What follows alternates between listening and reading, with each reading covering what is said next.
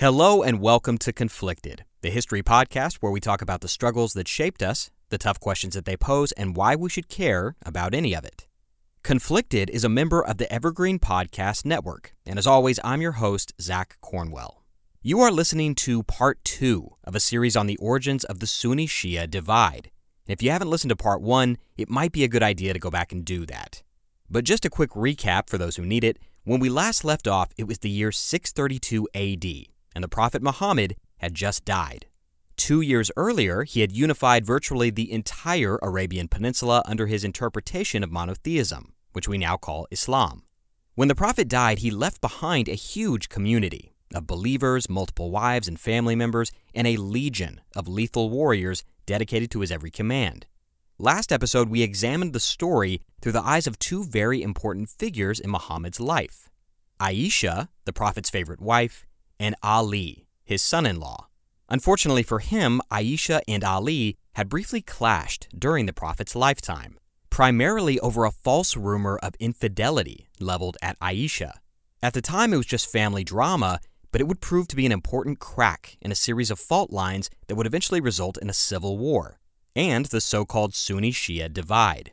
This episode, we're going to examine the aftermath of the Prophet's death and the rise of the Islamic Empire, beginning with the critical issue of who would succeed him. Muhammad had never explicitly designated a successor, and the community was divided on who it should be. Many assumed it would be Ali, the so called Lion of God, but there were others who had different ideas. And as promised, our cast is expanding a bit, Aisha and Ali will still be the primary perspectives, but a new character is making his debut an ambitious young climber named Muawiya, who had his own role to play and schemes to unravel in this epic human drama. Again, if all of these names and references kind of have you scratching your head, go back and listen to part one. But for those who are all caught up and ready to roll, welcome to episode 19 Prophet's Dilemma The Sunni Shia Split, Part 2.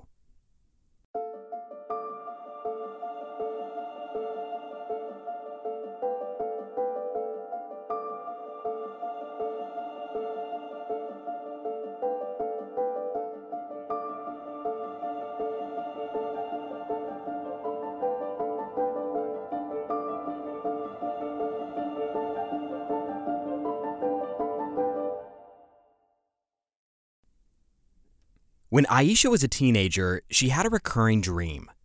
It was a short dream with simple imagery, but despite its simplicity, she did not understand what it meant. In the dream, Aisha is sitting on the floor, and suddenly light fills the room. And three full moons, glowing and luminous, are hanging in the air. And they're small, only about the size of a lemon or an apple, and they hang in the air like that for a second. And then one by one, these three softly glowing moons drop into her lap. One, two, three. Then she wakes up. Dreams were not frivolous things in the medieval world. They were truths, or omens, or warnings, concealed in a mysterious wrapper of symbolism. And the riddle of the three moons bothered Aisha. What did it mean? Was it a promise of good luck or a warning of something more sinister? She could have asked her husband Muhammad what he thought. They could tell each other anything, and often did. But like many teenage girls seeking wisdom, she turned to her father instead, Abu Bakr. So Aisha goes to her dad, Abu Bakr, and tells him about the three moons, how they fell into her lap, not all at once, but one at a time. It was like they suddenly died in orbit and plummeted to Earth. Abu Bakr was considered a wise man. A genealogist and a merchant by trade, he had a sharp mind and an eye for hidden meaning, and he listened to his daughter explain her dream, and then he told her what he thought it meant. Quote, Aisha, three will be buried in your room, and they are the best of the people of the earth. End quote. What her dad told her scared Aisha. What he meant was that three people she loved would die. Three good people, important people, and they would die in short succession, one after another, and they would all be buried in the room where she slept. It was a cryptic explanation, and Abu Bakr did not elaborate further. Aisha tried as best she could to push the riddle of the three moons out of her mind. In those days, so much was happening, and it was easy to forget something as trivial as a weird dream. But on Monday morning, June 8, 632, Abu Bakr's explanation of her dream came back to her like a lightning bolt. After 10 days of an agonizing bout with bacterial meningitis, the Prophet Muhammad died in Aisha's arms, according to Sunni tradition. And as she cradled his head against her chest, she remembered the first moon, dropping into her lap. Her father looked at her gravely and said, quote, Aisha, this is one of your moons. That Monday morning, Ali was on the other side of the oasis in Medina, praying. He was praying for his father in law Muhammad's recovery. He was praying for the well being of his wife, Fatima, who was pregnant with their third child, and for their two sons, Hassan and Hussein. He was praying for peace and good fortune and prosperity. But most of all, he might have been praying for guidance. As the Prophet's health had deteriorated rapidly over the last week and a half, more than a few people had raised the issue of succession. If Muhammad actually died, someone would need to lead the Ummah, or community of Islam. But the Prophet had not explicitly designated anyone as his heir. And sensing the end was near, one man had urged Ali to press his rights of succession and get clarification from the Prophet himself in case the worst happened. Quote, Let us go back and ask. If authority be with us, we shall know it. And if it be with others, we will ask him to direct them to treat us well. End quote. But part of Ali feared what Muhammad might say in his sweat soaked delirium. What if the Prophet said the wrong thing? What if he said something he didn't mean? It was better to assume that everyone knew the Prophet's true wishes in their hearts anyway, Ali was the rightful heir to Muhammad's legacy. That was obvious, right? In response to the people insisting he asked the sick old man for clarification, Ali said, quote, By God, I will not. If it is withheld from us, none after him will give it to us. End quote. But that Monday morning, something snapped Ali out of his prayer trance. It was screaming, shrieking, really. And not just one person, but an entire city wailing in grief. It was in that moment that Ali knew that his father in law, the man who he had looked up to his entire life, was gone. Scholar Lesley Hazleton describes the rapid spread of these expressions of grief once the people in Aisha's room realized the prophet had finally passed away. And side note, I realize that I've been quoting Lesley Hazleton a lot, but it is for good reason. I have not been able to find anyone who writes as beautifully or cinematically in the English language about the early days of Islam as Lesley Hazleton. And if you find yourself craving more information or detail about this story, you should check out her books on the subject. Just FYI, they are listed in the sources section of the show notes. Anyway, Hazleton writes the following in regard to the immediate reaction to Muhammad's death. Quote, First Aisha, and then all the other wives broke into a terrible, piercing howl that sounded for all the world like a wounded animal hiding in the bush to die. It spoke of ultimate agony, of pain and sorrow beyond all comprehension, and it spread through the oasis at the speed of sound. Men and women, old and young, everyone took up the wail and surrendered themselves to it. They slapped their faces with both hands, a rapid rat a tat on either cheek, beat their chests with clenched fists, so that the sound echoed as though the whole torso were a hollow tree. They raked their foreheads with their fingernails until blood streaked down over their eyes and their tears were stained red. They scooped up handfuls of dust from the ground and poured it over their heads, abasing themselves in despair. When Muhammad's heart stopped, Abu Bakr's blood ran cold. As you'll remember, Abu Bakr was one of Muhammad's oldest friends and confidants. And when he saw his dead friend sprawled in the lap of his daughter Aisha, he knew that this was the end of an era and the beginning of a dangerous new period of uncertainty. While Aisha wailed in despair, Abu Bakr's mind began to race. A successor would need to be chosen immediately. Islam was still an extremely fragile institution. Muhammad had pulled off a spectacular achievement, uniting the tribes and clans of Arabia under a single belief system. Whether Islam lived beyond the lifespan of its prophet or collapsed back into chaotic polytheism would depend entirely on what happened in the next handful of hours. But Abu Bakr wasn't just thinking in broad terms of religious continuity, he was very, very worried about what would happen to his daughter. Aisha was the prophet's favorite wife and had been promised a comfortable life in the event of his death. But at the end of the day, those promises were just words. Aisha's influence, and by extension Abu Bakr's own, had always flowed from their preferred place in Muhammad's court, so to speak. After the Prophet died, any adjustments to that arrangement were on the table. This power vacuum presented dangerous possibilities, and the number one person Abu Bakr and Aisha were worried about was, you guessed it, Ali. The honor of their family was still freshly stung by the accusations of infidelity leveled at Aisha just a few years earlier. And just a quick reminder of what I'm talking about there Aisha had lost her necklace and fallen behind one day out in the desert. She had hitched a ride with a handsome young warrior, and when she got back into town, rumors swirled about possible adultery on Aisha's part. She was eventually exonerated, but Ali had urged Muhammad to divorce her and rid himself of the trouble. Neither Aisha nor her father Abu Bakr forgot that slight on her honor, and they had been at odds with Ali ever since. With Muhammad dead, there was a strong possibility that Ali would be chosen by the community. And if that happened, Abu Bakr worried that his daughter's position would be drastically downgraded. There was no way of knowing if Ali would honor Muhammad's wishes or if he would provide for them. Maybe his personal contempt for Aisha would override his better instincts. Because as we all know too well, a taste of power can do strange things to a man's brain, even an honorable one like Ali. The truth is, Abu Bakr could never know for sure. All he knew was that he had to move quickly, not only for his daughter's sake, but for his own. As historian Wilferd Madelung writes in his book, the succession of Muhammad, quote, Abu Bakr saw Ali as a rival and an enemy.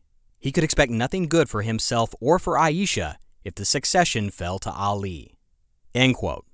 The first moon from Aisha's dream had fallen, and it had turned out to be Muhammad himself. There was no way of knowing when the next one would drop or who it would be. The Monday that Muhammad died was a long day. And for Ali, it was especially long. As Muhammad's closest male relative, it was his job to wash the Prophet's body and prepare it for burial. As he cleaned the dirt and grime off of his father in law's body, he might have been reminded of a happy memory that they had shared together when the community had first fled Mecca and moved to Medina. Ali and Muhammad had been building a house, moving bricks and toiling under the sun. During the process, Ali had become covered in layers of brick dust, and for some reason, this really cracked Muhammad up, and he jokingly nicknamed his son in law Ali Abu Turab, or the father of dust. For Ali, it was a good memory of a good man. But now, he was gone. Ali washed Muhammad's body, rubbed his skin with sweet smelling herbs, and wrapped his head in a clean shroud. But while he was grieving, the wheels of political necessity were turning elsewhere. And they were turning at a secret meeting one to which Ali had not been invited. This meeting, which was called a shura, consisted of about 15 people, all men, all close companions or confidants of the deceased prophet. And the reason for their meeting was simple. They had to decide who would lead the Muslim community now that the prophet was gone, and no one could leave the room until they were all in unanimous agreement. As Muhammad himself had often told them, quote, "My community will never agree in error." End quote. Most of these guys were illiterate, so there was no writing or even supporting documents to bolster their claims. But each of these men was an exceptionally gifted orator. Because medieval Arabia was largely an illiterate society, they relied on the power of verbal communication for everything. As a result, their command of language and powers of argument were superb. To be a fly on the wall in this room full of brilliant public speakers must have been a masterclass in oral argument and homespun eloquence. But despite their skills, this meeting drags on and on into Monday night and then Tuesday morning, all through the next day. And for the life of them, they cannot decide who should be the leader. Finally, someone breaks through the deadlock. Abu Bakr was a small guy. He was old and elderly. He was about the same age as the Prophet. He wasn't a skilled warrior like Ali, or a poet like Muhammad, or a charmer like Aisha, but he was in possession of a keen intellect, and he put it to good use at this meeting. Obviously, the push and pull and issues of this shura are contested to this very day, but the chronology of what happened next is pretty clear cut. Abu Bakr does something very crafty. He nominates a man for the position that he knew the group would never unanimously agree to. This man's name was Umar, and like Abu Bakr, Umar was one of the Prophet's original companions, but Umar had a hot temper and he was prone to emotionality, and that was considered a big drawback. The Shura says, No way, this is not the guy. Well, Umar, in turn, nominates another man, a guy named Uthman, while he too is rejected as unworthy. That left one obvious choice. Umar turns around and nominates Abu Bakr himself for the position. After all, Abu Bakr was the wisest, the oldest. He was the late Muhammad's closest friend and the father of the Prophet's favorite wife. He was the most respected of all of them. As Umar narrated years later, quote, Altercation waxed hotter and voices were raised until, when a complete breach was to be feared, I said, Stretch out your hand, Abu Bakr. He did so, and I pledged him allegiance. End quote. One by one, the other men at this meeting agree and pledge allegiance to Abu Bakr.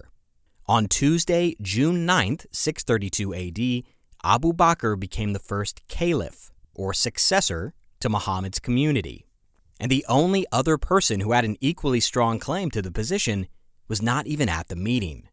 At some point on Tuesday, a messenger sprinted to Ali to tell him what had happened. The Lion of God had been holding a vigil over Muhammad's body, per tradition, and he had resisted the urge to crash the Shura and assert his claim to position of caliph. Part of him just felt it was in bad taste. The prophet's body wasn't even cold, and they were already fighting amongst themselves over who would rule the Ummah. It is hard to know how Ali felt when he realized that the chance had slipped through his fingers. Was he disappointed? Maybe he was relieved. Maybe he was angry. Well, his supporters certainly were angry. Abu Bakr, they asked, are you kidding me? That old man is halfway in the grave himself. Islam needs a young caliph, a strong caliph. Ali was the perfect and obvious choice, they said. Had he not been the very first man to accept Islam all those years ago, as an awkward 13 year old boy? Had he not spilled gallons of blood on the battlefields of Arabia for the faith? Was he not married to the Prophet's daughter Fatima and related to him by blood? If anyone carried the divine spark and charisma that had guided Muhammad, surely it was Ali.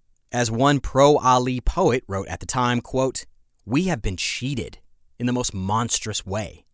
End quote. In his book, The Great Arab Conquest, historian Hugh Kennedy even goes so far as to call it a quote, coup d'etat. And it's easy to forget that as younger men, Abu Bakr and Ali had worked together to save Muhammad's life from assassins, one playing the smuggler, the other playing the body double. But now they found themselves at odds, on opposite sides of a looming schism. This disagreement between the supporters of Abu Bakr and the supporters of Ali is the embryonic form of the Sunni Shia divide.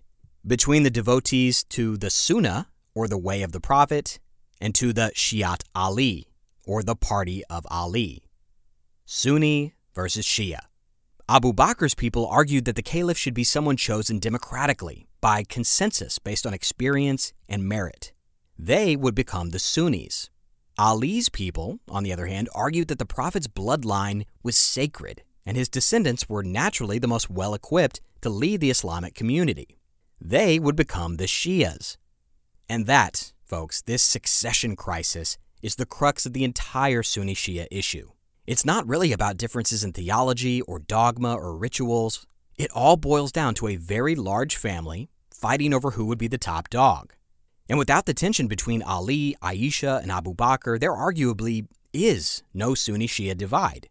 Muhammad had not even been dead for 48 hours, and it already looked like his life's work was about to implode. And no one realized that more clearly than Ali. He knew that if he pressed his claim, if he refused to acknowledge Abu Bakr as caliph, the Ummah would most likely be destroyed by infighting in a matter of months. All their struggles, all their years of toil and hardship and pain would be for nothing. It'd be like it never happened at all. Medina would unravel, then Mecca would revolt, then the whole Arabian Peninsula. People would forget the recitations, they would forget the teachings.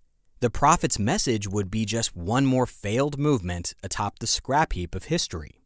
As much as he believed he had the right to rule, Ali believed in the Prophet's mission more. And if he had to put his pride aside to preserve Muhammad's life work, then as much as it stung, he would do it. So, a short time later, Ali and his supporters grudgingly swore allegiance to Abu Bakr. And that was that. The entire Ummah collectively breathed a sigh of relief. Civil war had been averted. For now. And with this internal crisis assuaged, the eyes of the new caliphate could turn outward, towards expansion, conquest, and the weakened empires of Byzantium and Persia.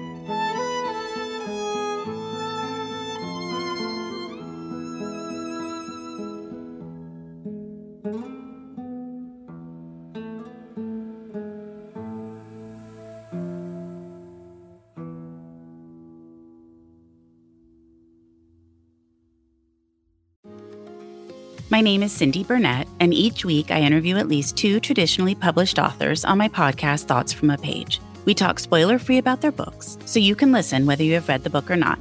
And then we delve into things that you most likely won't hear about anywhere else the importance of the cover design, why they included various aspects of the story, personal details about both the books and the authors' lives, and so much more. You can find the podcast on every major platform and learn more about it on my website, thoughtsfromapage.com.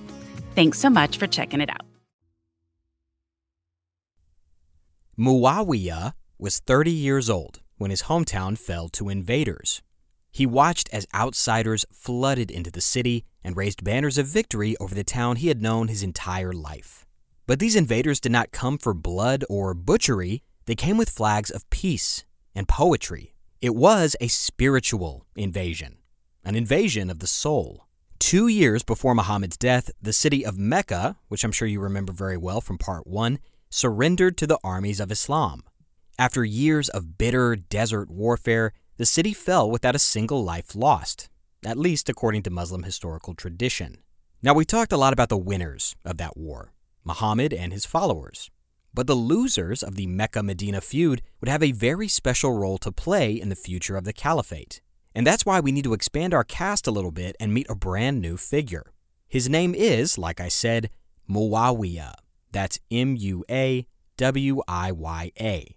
Sometimes it's just easier for me to remember a name if I can actually visualize the spelling, so maybe that'll help you too. Anyway, this 30 year old man, Muawiya, had grown up during Muhammad's Wars of Unification. He was the exact same age as Ali, in fact which means he was just a teenager when the Prophet first started preaching in Mecca, and a young adult when the Muslims fled to the oasis of Medina. But while Ali had enthusiastically accepted Muhammad's message, Muawiya's family had not. They were a very wealthy family, and the Prophet's message of egalitarianism and monotheism threatened to upend the very system that had given them their prosperity. So when Muhammad began raiding trade caravans from his headquarters at Medina, Muawiya's family went to war to preserve both their traditions and their bank account. That war cost Muawiya dearly. Before it was over, he had lost a brother, an uncle, a grandfather, and a great uncle to Muhammad's forces. The 20 something Muawiya managed to survive those battles, and he may very well have been a wrong step or two from crossing swords with the infamous Lion of God, Ali. But fate cut him a break, and he did not die out in the desert. Now, before we go any further, I have to tell you what Muawiya's nickname is and how he got it. Because honestly, it's pretty cool. Muawiya was known in his time as, quote, the son of the liver eater. And the reason he is called the son of the liver eater is because in the aftermath of one of these battles against the Prophet's army, Muawiya's mother, a woman named Hind, found the corpse of a Muslim warrior she didn't like on the battlefield. This warrior had killed a member of their family, and in a gesture of revenge, she desecrated the man's body. She takes a knife, she cuts out his liver, and takes a bite of it raw in front of everyone as kind of a symbolic demonstration of retribution. Now, when your mom has a reputation for spontaneous cannibalism, that tends to follow you around, which is why Muawiya was often called son of the liver eater. And he hated this nickname, absolutely hated it. So people used it as an insult or called him that behind his back, but to his annoyance, it stuck. That's just the Cliff Notes version of the anecdote. It's not all that relevant to the story, but it's such a colorful detail, I could not deprive you of it. So, anyway, moving on. So, when Mecca eventually surrendered to Muhammad in 630 AD, Muawiya and the surviving members of his family were faced with a hard choice. They could cling to their polytheistic traditions and the old way of doing things, or they could play ball and convert to Islam, the religion of the man whom they had hated so much for so long. Now, Muawiya was technically free to continue practicing his polytheistic beliefs, but what kind of future was that? To be ostracized, shunned, slurred as an unbeliever.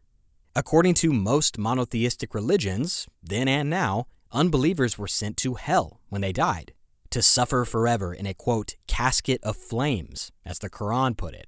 Well, Muawiya definitely did not want to go to hell. But there was a kind of earthly purgatory that he feared even more irrelevance, isolation, and poverty. That was a fate worse than death for a privileged young aristocrat like Muawiya. So, in the end, he decides to accept Islam and dedicate his life to Muhammad's new order. It was as much about survival as it was spirituality. As historian Stephen Humphreys puts it, quote, it was a conversion of convenience, end quote. And he goes on to say that Muawiya was even, quote, indifferent to Islam. And this was about prospects, nothing more. But what kind of role could Muawiya expect to have in the Ummah? He and his family had been trying to kill these people for years. Surely they'd keep him at an arm's length, always suspecting him of treacherous motives, no matter how many times he swore allegiance. Well, Muawiya had an advantage that many of his fellow Meccans did not. We've talked about how most Arabs at the time were not literate. Well, Muawiya was. He could read and write. And the exact number is up for debate, but he was only one of like 17 people in the entire city of Mecca who could read and write at this time. As a result, he became one of the Prophet's personal secretaries, and he wrote down many of the recitations Muhammad received in the last two years of his life. Muawiya, in a way, was partly responsible for bringing the Quran itself into existence. This allows us to draw a few inferences about who Muawiya was as a person. He was very, very smart, for one. He was also patient, curious, and resourceful. And all of these early Islamic figures have a defining trait if you look closely. Muhammad was charismatic, Ali was honorable, Aisha was brave, Abu Bakr was shrewd. Well, Muawiya was incredibly intelligent and cunning and he would put that intelligence to good use in the years to come. Fast forward to 632, just two years after Muawiya's conversion to Islam. The Prophet has just died, and Abu Bakr has been proclaimed the new caliph. If the Islamic community thought that they had seen the last of war, they were sadly mistaken. One of Abu Bakr's very first challenges as caliph was dealing with the Arabian tribes who used Muhammad's death as an opportunity to stop paying taxes to Medina. Their logic was look, we signed a deal with Muhammad, and now he's dead. So, by extension, our arrangement is over. We don't have to pay you anything. Abu Bakr was, by all accounts, a pretty mild mannered guy, but he took a very, very hard stance on anyone who reneged on the client agreements that Muhammad had spent years hammering out. The future of Islam rested on the survival of this pan Arabic confederation the Prophet had built, and Abu Bakr would be damned if he was going to let it fall apart on his watch. As he said at the time, quote, If they withhold only a hobbling cord of what they gave the Prophet, I will fight them for it. And he did fight them for it. For two years, these wars raged across Arabia. They were called the Ridda Wars, or the Wars of Apostasy. It was one of the most fragile times in the early caliphate's history, and I could write an entire episode about them, but we gotta keep moving. The big thing to know about the Wars of Apostasy is that they fully consolidated all of Arabia once and for all under the power of Islam. And that newfound stability at home allowed the caliphate to start expanding outwards. Now, we need to take just a second and zoom out for a bit to understand the wider geopolitical context in which the new Islamic empire was developing. At this time, the broader Middle East was dominated by two warring superpowers the Persians in the east, who ruled over modern day Iran and Iraq, and the Byzantines, the latter day incarnation of the old Roman Empire. They ruled in the west over Anatolia, that's Turkey, Syria, Egypt, and Palestine. These two massive empires had been locked in a bitter struggle for the better part of a couple centuries. To use an old Dan Carlin analogy, they were like two prize fighters, right, who'd punched each other into a state of complete exhaustion. Their resources and manpower had been so drastically depleted by the wars with each other that they were both extremely vulnerable to attack from an outside invader. And to make matters worse, both those empires had been ravaged by a nasty strain of bubonic plague the previous century. All somebody had to do was step into the ring and deliver the knockout blow. Abu Bakr, newly crowned as caliph, realized that to keep the Islamic community from devolving into competing factions, they needed an external goal. And what higher purpose could he call the young men of Islam to than the mission of spreading the Prophet's message into these old, decadent, decrepit empires? As Hugh Kennedy writes, quote, the leadership had no choice but to direct the frenetic military energies of the Bedouin against the Roman and Sasanian, that's Persian, empires. The only way of avoiding an implosion was to direct the Muslims against the non Muslim world. End quote.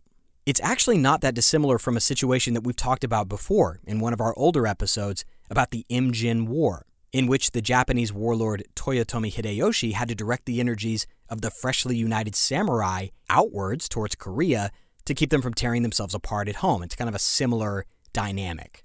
Now, to oversee this endeavor, Abu Bakr recruited some of the smartest, most capable guys in Arabia. And wouldn't you know it, our new friend Muawiya was right at the top of that list. So, in the mid 630s, Muawiya found himself crossing the desert with thousands upon thousands of Arabian warriors into the lands of the Byzantines. Muawiya, of course, was no stranger to war and soldiers on the move, but a united Arab army, driven forward by a single grandiose purpose, was beyond anything he'd ever imagined. The armies of 7th century Islam were simple but efficient. As Hugh Kennedy writes, quote, The early Muslims had no secret weapons, no mastery of new military technology with which to overpower their enemies. Their advantages were simply those of mobility, good leadership, and perhaps most important of all, motivation and high morale. End quote. So the Muslims explode out of Arabia and push in three directions almost simultaneously north towards Palestine and Syria, west towards Egypt, and east towards Iraq and Iran. Muslim emissaries gave terse and, in their minds, fair ultimatums to the rulers of these new lands. And we actually have a record of one of those proposals, although it's most likely apocryphal and heavily edited. The towns, cities, and principalities in the Arabs' path were encouraged to accept Islam, but they had other less attractive choices too. Quote, if you refuse, you must pay tribute. This is a bad thing, but not as bad as the alternative. If you refuse to pay, it will be war. If you respond positively and embrace our religion, we shall leave you with the book of God and teach you its contents. Provided that you govern according to the rules included in it, we shall leave your country and let you deal with its affairs as you please.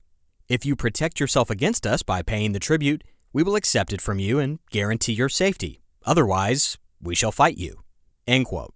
To the great disappointment of countless armchair generals all over the world, we don't really know a lot about the Muslim army's tactics or precise order of battle. We do know a few things. We know the Muslims were tactically audacious, inventive, and aggressive, whereas the Byzantines and Persians were much more conservative and risk averse. We know that the Arabs were fast, they lived off the land, and were unburdened by slow baggage trains or long supply lines. You can actually make more than a few casual comparisons between the Islamic armies of the 7th century and the Mongol armies of the 13th century. Both were poor tribal societies from a regional backwater, bolstered by a fierce martial tradition that go on to conquer these old, complacent civilizations. Ironically, the sons of Genghis Khan would end up completely upending the civilization that Muhammad and subsequent caliphs established. But whatever the Muslims did in those early days, it worked. These Persian and Byzantine armies, weakened and withered by fighting each other, just get annihilated by the Bedouin warriors who formed the backbone of the Arab armies. Again, we don't have a ton of detail about how these battles were fought, but one cool thing that does exist in the historical record is poems written by some of these Islamic warriors commemorating their victories and their accomplishments in battle. As previously mentioned, the early Muslims were not a highly literate society, but they were brilliant poets and orators. For example, here's one of those poems, composed by a Bedouin warrior, or possibly just written contemporaneously from his perspective. Again, it's all a bit fuzzy when you go this far back. Quote We came upon them at dawn, with our tall steeds lean and sinewy, and spears whose steel was as burning flame, and swords that reap the necks, keen and sharp of edge, kept carefully in the sheaths until time of need, and war mares springing lightly, of eager heart, strongly knit together, not to be overtaken. We came upon their host in the morning, and they were like a flock of sheep, on whom falls the ravening wolf. End quote. It's beautiful, evocative stuff, and you can imagine these Bedouin fighters sitting around a campfire, swapping poems and spitting rhymes about this or that victory they had achieved in the badlands of Syria or the lush river valleys of the Fertile Crescent. Muawiya might have been around a campfire like that, listening, absorbing, calculating. He was not a great warrior like Ali or these Bedouin killers that were piercing deep into the heart of Byzantium. But Muawiya instantly realized that with men like these on his side, there was little he could not achieve, and the winding wheels of ambition started to spin in Muawiya's big brain. He would never be fully accepted back in Medina. He knew that. They would always distrust him for his family's role in the early wars against the Prophet. But maybe he could forge a new path for himself among the ashes of these crumbling empires. Even in those early days, Muawiya might have imagined himself someday holding the title of caliph. It would take a combination of intelligence, ruthlessness, and patience, and Muawiya possessed all three. Back in Medina, the oasis capital of the blossoming caliphate, other, more personal struggles were being waged. Many of you, I'm sure, have spouses or significant others, and many of you, I'm sure, have had occasional moments of anxiety about what life would be like without them. If by some accident, disease, or act of violence, they died. It's a very human feeling, that fear of losing someone you've built your entire life around. And many of you, I'm sure, have lost people that you love. That grief is something you can never really understand unless you felt it. And this is the headspace I always try and put myself in when thinking about Aisha during this time period. In 634 AD, Aisha was in her early 20s. She couldn't have been more than 23 or 24 years old. And being a widow at that age must have been hard enough, but it was compounded by her new status as a quote, mother of the faithful. If you'll recall from the end of last episode, this meant that she could never remarry after Muhammad died. She could never go on dates, have sex, or enjoy physical or emotional intimacy with any other man ever again. It was a vow of celibacy, both physical and emotional, and in many ways, isolation. It was a choice that she'd been given by Muhammad and one that she had willingly accepted. As empty as her life must have seemed in the weeks, months, and years after Muhammad's death, Aisha filled it with a newfound sense of purpose.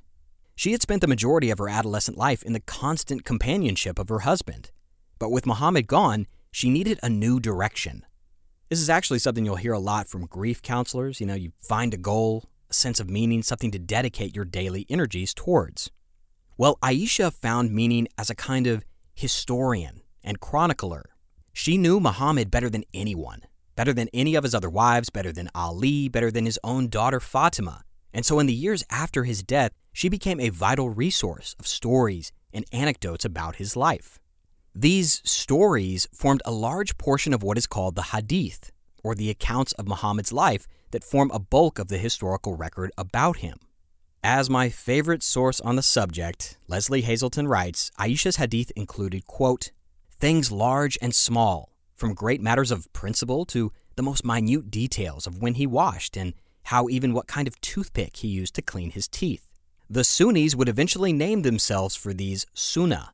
They would own it, as it were, despite the fact that the Shia honor it too. End quote. As his favorite wife, Aisha saw the Prophet in ways that most people never did.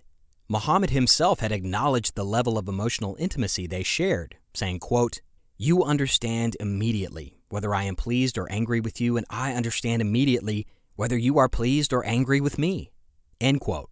It always hurt Aisha that she had never been able to have children of her own with the Prophet, but she could at least see that he lived on in this other way. Now, that said, Aisha was still very much her own person. The title of Mother of the Faithful came with influence, clout, and power. She was consulted constantly for advice on matters of state and administrative questions. As a widow of the Prophet and daughter of Abu Bakr, the Caliph, Aisha was probably the most powerful woman in Arabia at this time. But that didn't mean that she lived in a lap of luxury. In fact, quite the opposite. Aisha, by most accounts, was extremely frugal and lived in almost ascetic simplicity. She was given lands and estates by her father Abu Bakr, but she mostly lived an unpretentious, intensely religious life. During her marriage to Muhammad, she had lived in a tiny, cramped dwelling in Medina that was barely big enough to stand up in. In some of her hadith, she talks about how they had no oil to burn at night for a light source. They would just kind of fumble around in the dark for each other. And despite her prominence in a post Muhammad world, she clung to that bare bones existence.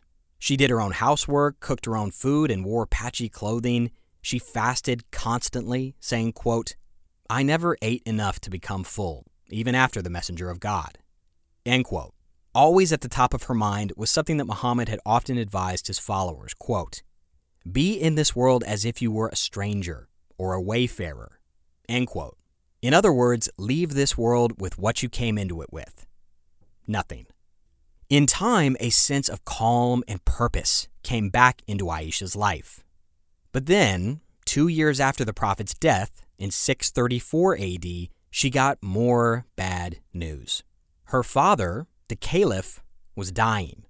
So she goes to see him, and in a likely apocryphal story, they have this conversation on his deathbed. It's very Shakespearean. It feels tailor made for the stage. And she asks what he wants to wear when he's buried, thinking that he'd want some ornate robe or a special garment. Surprisingly, he insists on being interred with the simple, stained clothing he'd been wearing. Aisha objects, saying, quote, But that one is old. End quote. He was, after all, the caliph, the first successor to Muhammad. Surely he should be buried in fresh clothes, at least something befitting his position. But Abu Bakr, as the life leached out of him, insisted, quote, That is okay. Living people have more need for new clothes than dead ones. Either way, the shroud of death will decay. End quote. Abu Bakr passed away shortly after, and in that moment, Aisha remembered her dream from when she was a teenager. The three moons hanging in the air and dropping into her lap like white apples, one by one. Muhammad had been the first moon to fall, and now the second moon had turned out to represent her dad. The only question left was when would the third moon fall? And who would it be?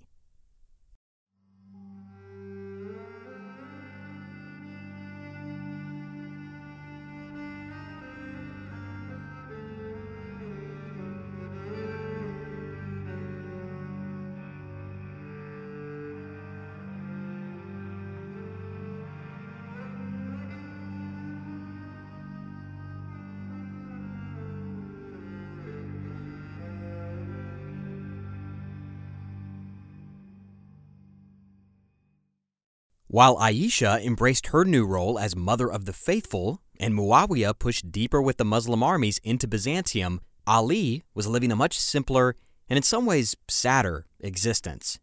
The years had not been kind to the Lion of God or to his family, and the problems could all be traced back to the night that Abu Bakr first became caliph, just 48 hours after the Prophet's death. We've already discussed how Ali grudgingly acknowledged Abu Bakr's claim to the caliphate, but we haven't talked about the circumstances surrounding that critical decision and the consequences that it had for Ali's loved ones. So let's set the scene. Ali and his family were mourning the death of Muhammad in their house back in June of 632. He was there with his wife Fatima and their two sons, Hassan and Hussein, who were about 8 and 6 years old at the time, respectively. Death can be a hard thing for kids that age to grapple with, and Ali and Fatima likely struggled to explain to these little boys that their grandfather was gone. Sometime in the night, Ali hears a knock at the door and a voice outside. On the other side of the paper thin wooden door were dozens of Abu Bakr's supporters. Ali had not given his oath of allegiance to the new caliph yet, and they were there to make sure he did. Ali was the only other serious contender for the title, and if the Ummah was to remain intact, he needed to bend the knee, as they say in Westeros. When I first read about this incident, I instantly got the vibe of a spaghetti western. It's the tension, right? You've got this large posse of enforcers armed with torches surrounding an isolated farmhouse. And leading this posse was a man named Umar. Sometimes he's called Omar. We briefly mentioned him before. He was instrumental in the succession of Abu Bakr. He was the guy who said, I pledge allegiance first, and then all the dominoes started toppling after that. Well, Ali hears Umar's voice on the other side of the door. And we don't know exactly what was said, but the gist was this Ali, you have two choices. Either come out right now and pledge allegiance to Abu Bakr, or we will burn your house to the ground with everyone inside. Violence between Muslims was absolutely forbidden in the recitations of the Quran. The Prophet hadn't even been dead a week, and already threats were being casually thrown around. It's hard to imagine how angry this must have made both Ali and Fatima. How dare he, they would have thought. They were Muhammad's family, his blood, and now these usurpers were threatening to burn them alive. Are you kidding me? Well, the two factions had a contentious history. Ali saw Aisha's hand in everything that manipulative honeypot who'd managed to wrap Muhammad around her little finger. Abu Bakr, her father, had stolen leadership of the Ummah from Ali, finally exacting their revenge for his role in the affair of the necklace all those years ago. And now, Umar, loyal attack dog that he was, was there to enforce the coup that had just been orchestrated before the Prophet's body was even cold. At least that is the Shia view. The Sunnis maintain that Abu Bakr was simply the best man for the job, and the group, fairly, democratically selected him. After hearing Umar's threat, Ali shouts through the door that no, he would not come out. And this group surrounding the house, led by Umar, must have been a pretty sizable crowd because Ali said later in life that, quote, if I had had only 40 men, I would have resisted with force, end quote.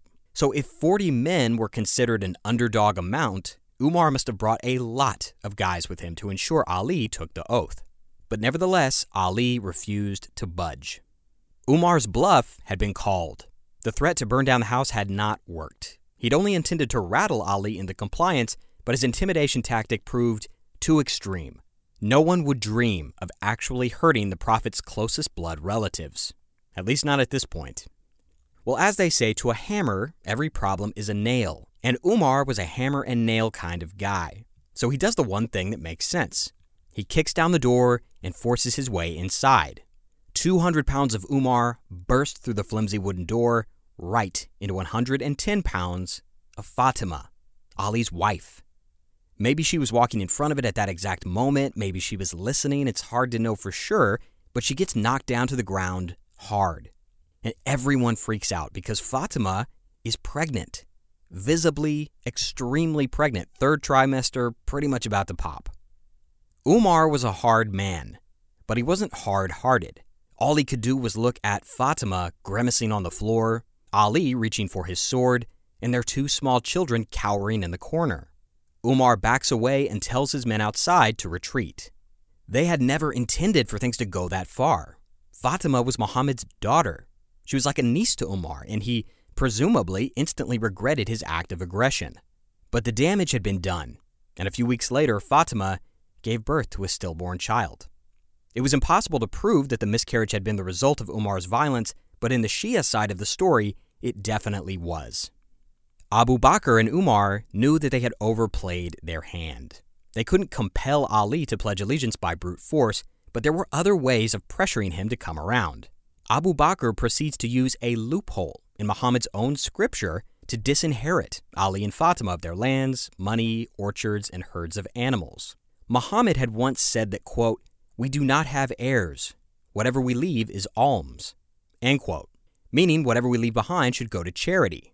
In other words, all of Muhammad's land and money did not go to his daughter, but to the Muslim community. technically it was true, but it was also kind of a cynical act of textualism on Abu Bakr's part. Well, all of this stress, pain, and misfortune weighed heavily on Fatima. And just a month after Muhammad died, Fatima passed away from complications from her miscarriage. According to the timeline, she was not a day over 27 years old.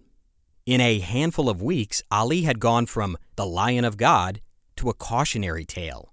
His father in law, the Prophet, was dead. His young wife was dead. His two young sons, after losing their mother at that age, must have been a mess. All Ali could do was give in and pledge allegiance to Abu Bakr, as much as it hurt him to do so. I mean, he must have hated these people, blamed them for everything. But if he did, he kept it bottled up tight inside. Ali once said that the world was like a snake, quote, whose touch is smooth, whose venom is lethal, end quote. And as it turned out, life had bitten Ali in the cruelest way. While Abu Bakr's armies suppressed dissent in the wars of apostasy, Ali stayed home. He would recognize Abu Bakr as caliph, but he would never lift his sword arm for him. But then, in 634 AD, Aisha's second moon fell to earth. Abu Bakr was dead. For the smallest of seconds, Ali might have thought maybe Abu Bakr on his deathbed would understand the mistake that he had made. Maybe in the clarity of mortality, he would make things right, heal the divisions between the Ummah, and appoint Ali as his successor. But he does not do that. Instead, he appoints none other than Umar as the next caliph, the same man who had threatened to burn Ali's house down and knocked his pregnant wife to the ground two years earlier. Of course, that was the man, Ali thought, who Abu Bakr deemed worthy of carrying on the Prophet's legacy. As fate would have it, Umar would reign much longer than Abu Bakr, and this is when the timeline starts to dilate considerably. Weeks turn into months, turn into years. People get older, wiser, and in some cases, angrier. Under Umar, the second caliph, Islam became the expansionist force of nature that brought old empires to their knees. And no one had a better front row seat to that than our ambitious climber, Muawiya. The Byzantines had a fearful reputation. They were the heirs to the old Roman Empire, masters of the Mediterranean. But they fell like leaves to the armies of Islam. During Umar's reign, the Muslims inflicted horrific defeats on Byzantine armies, taking province after province and capturing city after city. For the soldiers of Islam, the conquest brought massive wealth and land and converts. They were spreading their religion and getting paid well to do it. As historian Robert G. Hoyland writes, quote, Since God was sanctioning the fighting and the acquisition of booty, there is no need to debate whether Muhammad's West Arabian soldiers fought more for gain or for God. The two were inseparable. They were also mutually reinforcing. The gains won by fighting for God made his warriors more desirous to serve him in war and worship. End quote. The Byzantines naturally were terrified of this onslaught Religious propaganda and horror stories abound. For example, there's one hysterical warning from a specific church leader, quote, "The Saracens who on account of our sins have now risen up against us unexpectedly and ravage all with cruel and feral design, with impious and godless audacity." End quote. But at the end of the day, there was nothing the Byzantines could do. As far away as Gaul and Italy, people were hearing about the vicious rape of the Christian world by Bedouin beasts. But in reality, the armies of Islam were not any worse or better than any other army who'd marched across the Middle East. They wanted taxes, maybe some religious converts, but as long as you picked one of those two choices, you were mostly good. And it's worth reiterating that there is not a religion on earth that hasn't been used to justify the acquisition of land, money, power, and slaves.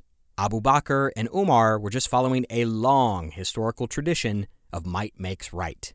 By 640 AD, Islam had a glittering new regional capital in the conquered city of Damascus, Syria. In fact, some of that architecture still stands today, although I wouldn't recommend going there on vacation unless you have a bulletproof vest or maybe your own tank. Well, Umar decided he needed a governor for Damascus back in the day, a person to oversee the interests of the caliphate in that region. The man he chose, unfortunately, died of plague, so Umar went for the next guy in line, and that man just happened to be Muawiya. Muawiya is often portrayed in Islamic history as a bit of an aberration, an outsider. He was fundamentally a political animal. He knew how to flatter and lie, cajole and manipulate, but he was also extremely rational. If he could, he would avoid solving problems with a sword when the pen would do. As he often said, quote, If there be but one hair binding someone to me, I do not let it break. If he pulls, I loosen. If he loosens, I pull. I do not apply my sword where my whip is enough, nor my whip where my tongue is enough. End quote. Just 10 years after he'd converted to Islam, a broken and shamed man in Mecca, Muawiya was the governor of Syria, one of the most powerful people in the Middle East, beholden to no one but the Caliph Umar himself. This was the greatest game on earth, Muawiya must have thought. More thrilling than any high class Damascus whore or fighting Byzantines in the desert to twist men into the shapes you wanted, to pluck the invisible strings of the world around you like a well tuned instrument, that was what Muawiya loved most. He was disciplined, decadent, and dangerous. Sunnis and Shia alike confer a type of supervillain status on Muawiya, but there was always a current of respect running through the disdain. He was freakishly smart and completely unburdened by the piety that constrained Ali, Fatima, Aisha, even Abu Bakr and Umar. Remember, his conversion was one of convenience, supposedly, and being a Muslim had turned out to be very convenient for Muawiya, the new big boss of Damascus. He would run that town for the next 20 years from a green tiled palace called Al Khadra, or the Green One. And much to the chagrin of some of our other characters, his designs would extend far beyond the walls of that glittering city. There was no doubt Muawiya's rise to power was a thing to be proud of, an accomplishment. The second caliph, Umar, had a lot to be proud of as well when he sat down to pray at a mosque on October 31st, 644 AD. In his 10 year reign, he had presided over an explosive expansion of the caliphate. The lands of Islam stretched from the pyramids of Egypt to the floodplains of Iraq and Iran. The Byzantines had been thrashed, Persia had been annihilated, even Jerusalem had been conquered. It was a true blue empire, something his friend Muhammad could never have envisioned. He no doubt hoped that his old companion might be proud of him if he could see what Umar had achieved for the faith. But Umar had his regrets, too. The altercation at Ali's house the night after the Prophet died was a sore spot, especially among the political supporters of Ali, who, even after all these years, insisted the Lion of God had been robbed and cheated. Many called Umar a humorless thug and an austere enforcer of Islam. But the truth was, Umar had always been that way, and he would not apologize for it, especially not now. In fact, one time, back when Muhammad was alive, someone had insulted the Prophet on the streets of Mecca. Umar reacted by calmly asking Muhammad for permission to cut off the man's head. But the Prophet calmed Umar down and reasoned with the offending man, who then converted to Islam, according to the story. It is hard to know what Umar was praying for that day in 644. But whatever he was thinking about, it ended abruptly when someone stepped up beside him and stabbed him six times in the chest. The assassin killed himself immediately after. He was a Persian slave, and no one knew for sure why he did it. Some said he was insane, others said it was revenge for the Islamic conquest of Persia. There may have even been evidence of a petty financial dispute, but regardless of the motive, the second caliph was dead a few days later. Now, Umar was a tank of a guy. He clung to life as long as he could, and he knew that dying without naming a successor would plunge the caliphate into civil war, so he designates a council of six men, all former companions of the prophet, to decide who would rule. You do have to wonder what kind of presence of mind a person can have with six stab wounds, but he managed to make his wishes known, apparently, and with that task complete, he died. News traveled fast, and within days, Aisha heard of Umar's death. Almost instantly, she knew what it meant. Umar was the third moon, another radiant leader of Islam pulled down into the dirt. First, it was her husband Muhammad, then her father, Abu Bakr, and now the prolific conqueror Umar. But with no more moons in the sky, who would lead Islam? The answer came swiftly as the Council of Six Men convened to appoint Umar's successor. Death, disease, and good old fashioned time had thinned the ranks of the Prophet's original companions, so they had no choice but to invite Ali to be a part of this council of six men. Ali was now in his early 40s, and once again he was a heartbeat away from becoming caliph. And once again he was passed over in favor of another. Passed over for the third time. It was decided that the new caliph would be a man named Uthman. He was not nearly as magnetic a guy as Abu Bakr or Umar, but he was one of the Prophet's companions, a respected guy with good connections and a solid resume. In some sources, he is known as He of the Two Lights because he had the unique honor of having two daughters who had been married to the Prophet. Two poor girls that Aisha probably ate for lunch back in her heyday. Ali was obviously disappointed with his colleague's decision, but again, he felt compelled to back down for the sake of unity. Sunnis and Shias alike mostly agree that Ali was a good man, and neither pride nor vanity would drive him to start a war over a bruised ego. But he wasn't a doormat. This was the Lion of God, after all, and he couldn't leave the meeting without issuing a warning. He gave a speech to the council before agreeing to their choice. Quote, You are all well aware that I am the most entitled to this caliphate. But by God, I shall resign myself to this situation for as long as the affairs of Muslims are being soundly governed, and as long as there is no injustice except in relation to me alone. End quote. In other words, look, you're screwing me over. I know it, you know it, but I'll take the L for the good of the community. But the second Uthman here starts deviating from the righteous path, I'm going to have something to say. Ali could not deny that Abu Bakr and Umar had done right by their people. No matter how much he resented him for the pain they'd caused him personally, they had managed to spread the faith of the Prophet far beyond anything Muhammad had dreamed possible. But Uthman was a wild card, and it was only a matter of time before this winning streak of caliphs ran out.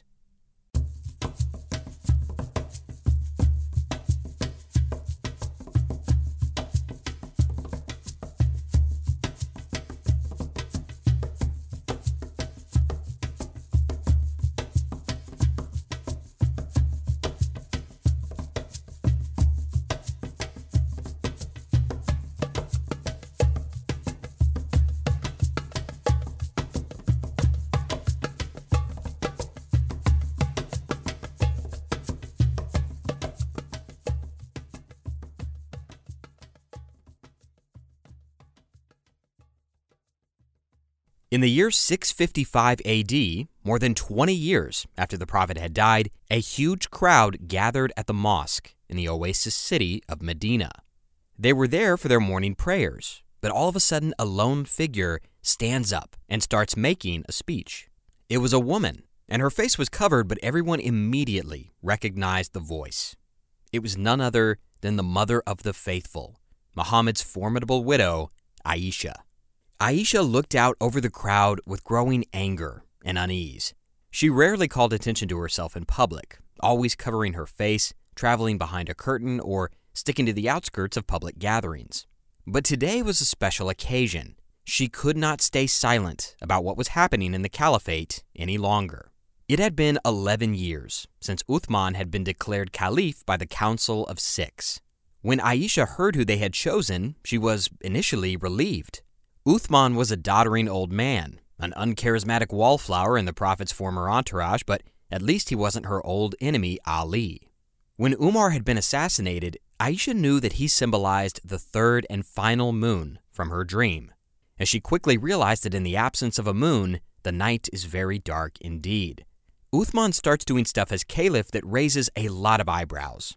He starts appointing family members to important positions, even though they weren't qualified at all. He starts engaging in nepotism, favoritism, and outright corruption. He starts flaunting his wealth in ostentatious displays that ran counter to Islam's humble, generosity focused ethos. Many thought that Uthman was spitting in the face of everything that the Prophet, Abu Bakr, and Umar had stood for. One critic said at the time, quote, Uthman shrugs his shoulders arrogantly, and his brothers stand with him, eating up the property of God as the camels eat up the springtime grasses. End quote. But that kind of critique could get you killed under Uthman's caliphate. Any dissent was crushed by draconian punishments up to and including the death penalty.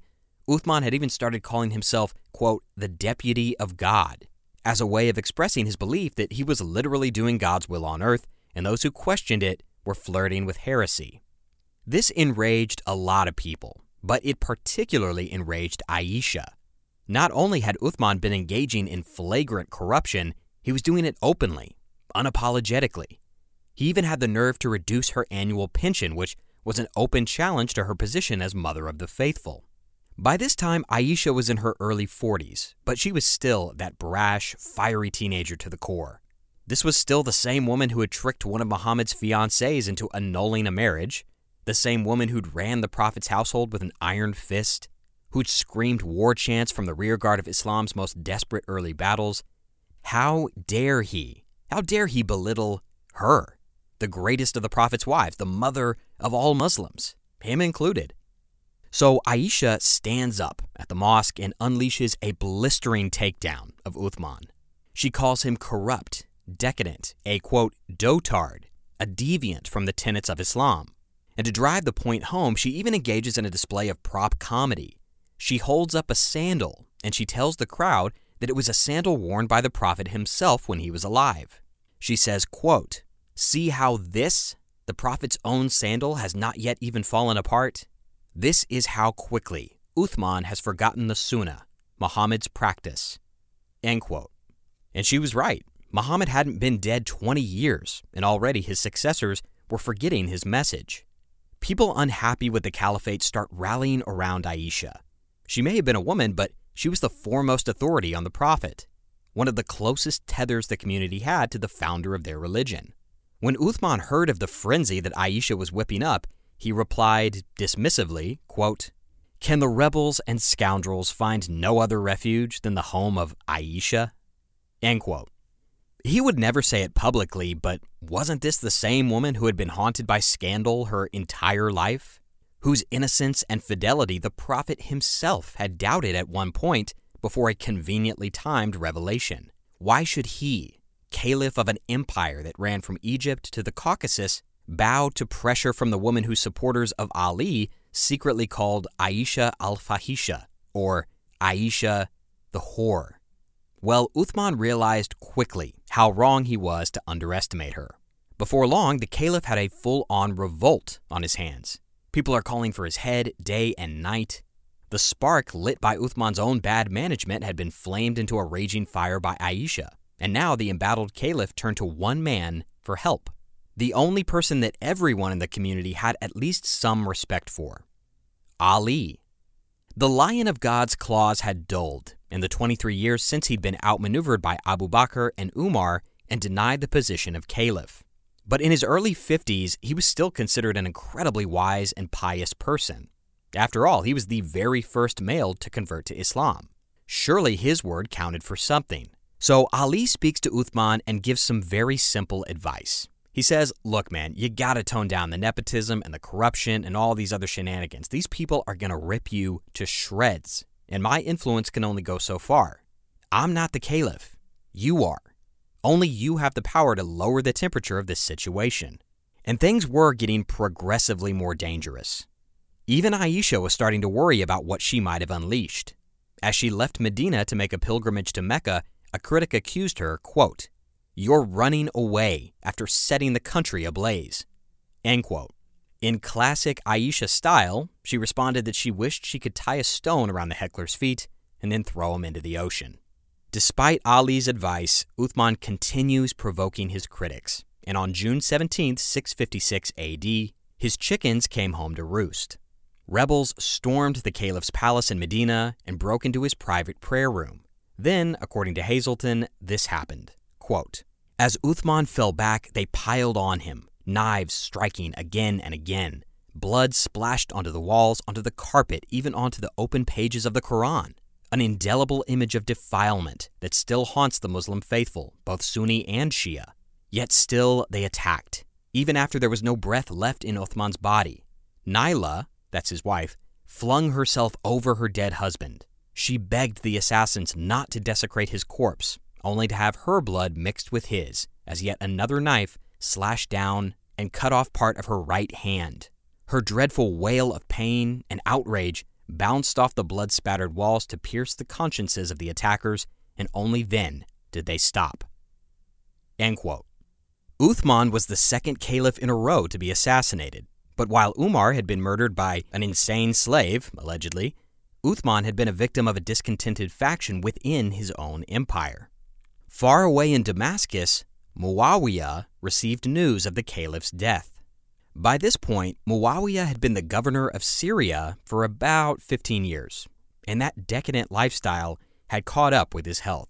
Muawiya suffered from gout, which, if you don't know, is an extremely painful form of arthritis that usually affects the feet or the hands. Henry VIII is like the most famous gout sufferer, so if you've ever heard of it, it's probably in the context of him. It's a really sucky affliction to have in any place or era, but before modern medicine, it was excruciating. And during attacks of this disease, Muawiya would have been up sleepless nights trying to ignore the incessant throbbing in his feet. But despite the frailty of his body, Muawiya's mind was still sharper than ever, and he saw a political opportunity in the assassination of Uthman. Somehow, someone had taken a memento from the murder site. They'd grabbed the caliph's bloody shirt and his wife's severed fingers and transported the mementos back to Syria. Well, somehow Muawiya got a hold of these trophies. He either paid handsomely for the real deal or just splashed a regular shirt with some blood and cut off a slave's fingers. But to the Muslim world, Muawiya had the real thing. And he displayed these trophies in Damascus as a kind of symbol of the rebel faction's barbarity and the need for revenge against them. Clearly, Muawiya was positioning himself as Uthman's avenger and successor. But he had one little problem. 700 miles to the south in Medina, Ali found himself at the center of a raging political storm. The rebels wanted him to be caliph. The very next day after Uthman had been murdered, thousands of people crowded into the mosque in Medina to pledge allegiance to Ali. After all this time and years and years, Muhammad's son in law finally accepted the position of rulership over the Islamic world. This had to be a bittersweet moment for Ali. I mean, this is something he had wanted for more than 20 years. He had been cheated, denied, and outwitted out of what he believed to be his inheritance for as long as he could remember. And now, all of a sudden, he had it. Unfortunately, it required the murder of Uthman to make it happen. And this is not how Ali wanted to become caliph. But things had taken their course, and he had no choice but to accept the support. After all, who else would it be? That gout ridden puppet master Muawiya in Damascus? or one of the other endless parades of old men who could claim to have been in the same room as the Prophet at one point or another. No, Ali thought this was his time and his responsibility. He had to, somehow, stitch the caliphate back together. But there was one person who was not about to let Ali run the roost. From her power base in Mecca, Aisha seethed at the ascension of a man she had hated since she was a teenage girl. 20 years, three caliphs, and two assassinations later, the inevitable had finally come to fruition. Muhammad's favorite son in law was taking over the destiny of Islam. She should have known this would happen, and it really scared her. Who knows what Ali would do now that he had power? His anger at her father Abu Bakr, her family, his resentment of the intransigent political forces that had kept him on the sidelines for years were sharp. In truth, Ali was not a vengeful man, but there was not a person on planet Earth who could convince Aisha otherwise. In her mind, Ali as caliph was an existential threat to her personally, and at the very least, a threat to her influence. By now, Aisha was a middle aged woman. If she had ever been able to have children of her own, they would have been grown up by now, with wives and husbands and children of their own. That type of motherhood was impossible for her but she was Mother of the Faithful, and it came with its own set of responsibilities. No one could take that away from her. And as she saw it, a mother protects her children, especially from unworthy pretenders like Ali. As of yet, Ali had not taken action against the murderers of his predecessor. Some even said he was protecting them. Well, this gave Aisha the rhetorical opening she needed. In the fall of 656 AD, Aisha gave a speech in Mecca in front of the Kaaba, the sacred cube. Quote, People of Mecca, the mob of men, the riffraff from the garrison cities, together with boorish Bedouin and foreign slaves, have conspired together. They have spilled forbidden blood and violated the sanctity of the sacred city of Medina. This is a heinous crime, a forbidden thing. By God, a single fingertip of Uthman's is better than a world full of such people. Seek revenge for the blood of Uthman, and you will strengthen Islam. End quote. And the crowd responded, quote, Revenge for Uthman. The irony was apparently completely lost on everybody in the crowd that less than a year earlier, Aisha had been calling for Uthman's ouster. But for Aisha, the dead caliph was a useful political cudgel against her sworn enemy, Ali. She whips people up in Mecca into a frenzy, and when the letter finally arrived from Ali demanding pledges of loyalty from everybody, one man grabbed it from the messenger and starts eating the paper. He chews it up and spits the soggy remnants on the ground. The crowd eats this up, literally. The sentiment in Mecca was clear as a bell. Hashtag not my caliph. Mecca becomes a rallying point for critics of Ali.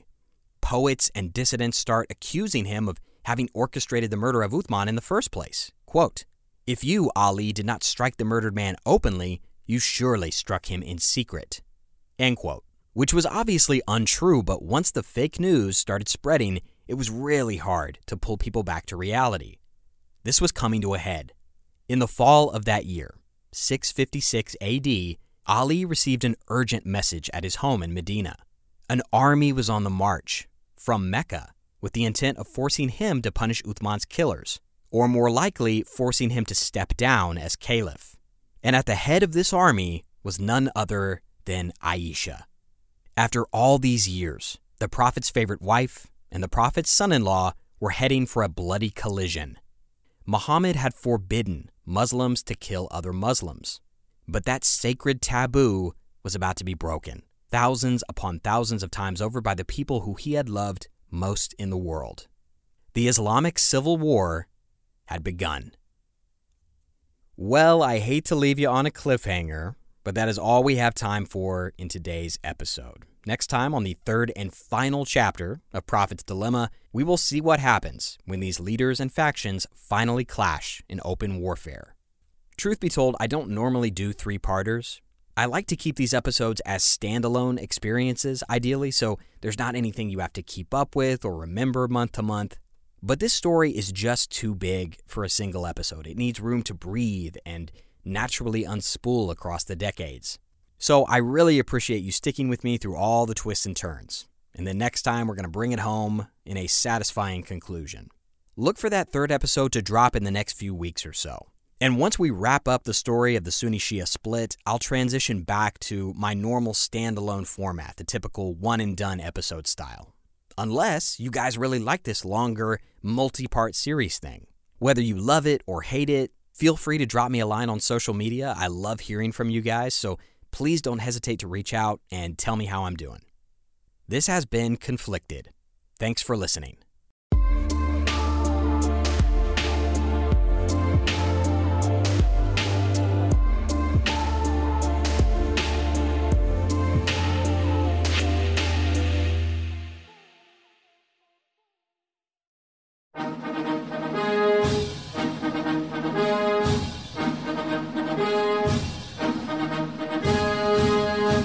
We often hear about the individuals who took the oath of office to become the chief executive.